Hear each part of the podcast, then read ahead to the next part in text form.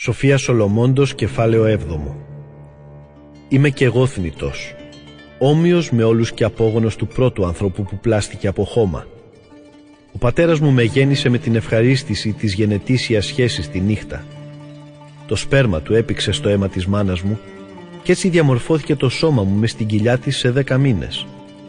Όταν γεννήθηκα ανέπνευσα τον ίδιο αέρα που αναπνέουν όλοι και βρέθηκα πάνω στην κοινή για όλους γη ξεφωνίζοντας το πρώτο κλάμα που είναι όμοιο με το κλάμα όλων των άλλων ανθρώπων. Με τύλιξαν στις φασκές και ανατράφηκα με πολλές φροντίδες. Κανένας βασιλιάς δεν δημιουργήθηκε διαφορετικά. Ένας είναι ο τρόπος που γεννιούνται και πεθαίνουν όλοι οι άνθρωποι. Γι' αυτό προσευχήθηκα στο Θεό και μου έδωσε σύνεση. Τον κάλεσα σε βοήθεια και ήρθε σε μένα το πνεύμα της σοφίας Προτίμησα τη σοφία από τη βασιλική εξουσία και τους θρόνους. Θεώρησα τον πλούτο μηδέν όταν τον σύγκρινα με αυτήν. Ποτέ δεν την εξίσωσα με τα πολύτιμα πετράδια γιατί όλο το χρυσάφι είναι μπροστά της σαν μια χούφτα άμμος και το ασίμι θεωρείται λάσπη μπροστά της.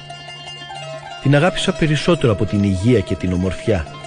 Την προτίμησα από το φως γιατί η δική της λάμψη είναι άσβεστη Μαζί με τη Σοφία ήρθαν σε μένα όλα τα αγαθά. Στα χέρια της κρατάει αναρρύθμιτο πλούτο. Όλα αυτά τα αγαθά τα απόλαυσα γιατί είχαν έρθει μαζί με τη Σοφία. Δεν ήξερα όμως ακόμα ότι αυτή ήταν και η πηγή της προέλευσής τους. Έμαθα να μεταδίδω στους άλλους τη Σοφία με ειλικρινή καρδιά και ανιδιοτέλεια.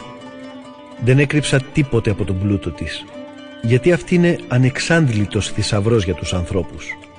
Αυτοί που τον απέκτησαν έγιναν φίλοι του Θεού συμφιλιωμένοι μαζί του μέσω των καρπών της μόρφωσης. Μακάρι ο Θεός να μ' αξιώνει πάντα να μιλάω με ορθή κρίση και να σκέφτομαι ανάλογα με τα δώρα που μου δίνει, γιατί αυτός είναι που οδηγεί προς τη σοφία και διορθώνει τους σοφούς όταν πλανώνται. Από τη δύναμή του εξαρτώμαστε εμείς και τα λόγια μας, όλη η τεχνογνωσία μας και η ευφυΐα μας.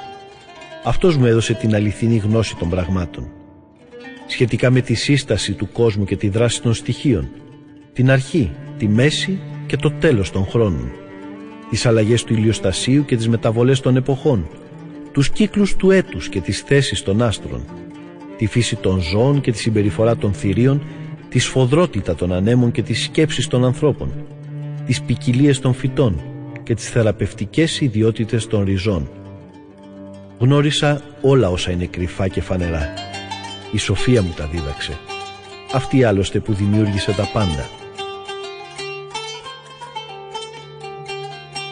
Δοξολογία προς την αληθινή Σοφία Το πνεύμα της Σοφίας είναι φιές, άγιο, μοναδικό στο είδος του αλλά πολύπλευρο, λεπτό, ευκίνητο, διεισδυτικό, αμόλυντο, κατανοητό, σώο, γεμάτο καλοσύνη, πρόθυμο, ανεξάρτητο, ευεργετικό, φιλάνθρωπο, σταθερό, ασφαλές, χωρίς φροντίδες, παντοδύναμο, άγρυπνο, που εισχωρεί σε όλα τα έξυπνα, καθαρά και φωτεινά μυαλά. Η σοφία είναι πιο γρήγορη από οτιδήποτε άλλο. Εισχωρεί και διέρχεται μέσα από όλα γιατί είναι καθαρή. Είναι η πνοή του παντοδύναμου Θεού και σαφής αντανάκλαση της δόξας Του.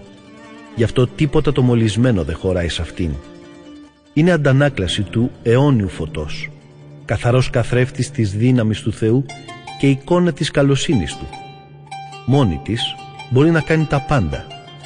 Τα κάνει όλα καινούρια και η ίδια μένει αμετάβλητη. Από γενιά σε γενιά πάει και βρίσκει αγνές ψυχές και δημιουργεί τους φίλους του Θεού και τους προφήτες. Κανέναν δεν αγαπάει ο Θεός, παρά μόνο αυτόν που ζει με τη σοφία αυτή είναι πιο λαμπρή από τον ήλιο και βρίσκεται πιο ψηλά από τα αστέρια. Και σε σύγκριση με το φως της ημέρας έχει υπάρξει πριν από αυτό. Το φως το διαδέχεται η νύχτα.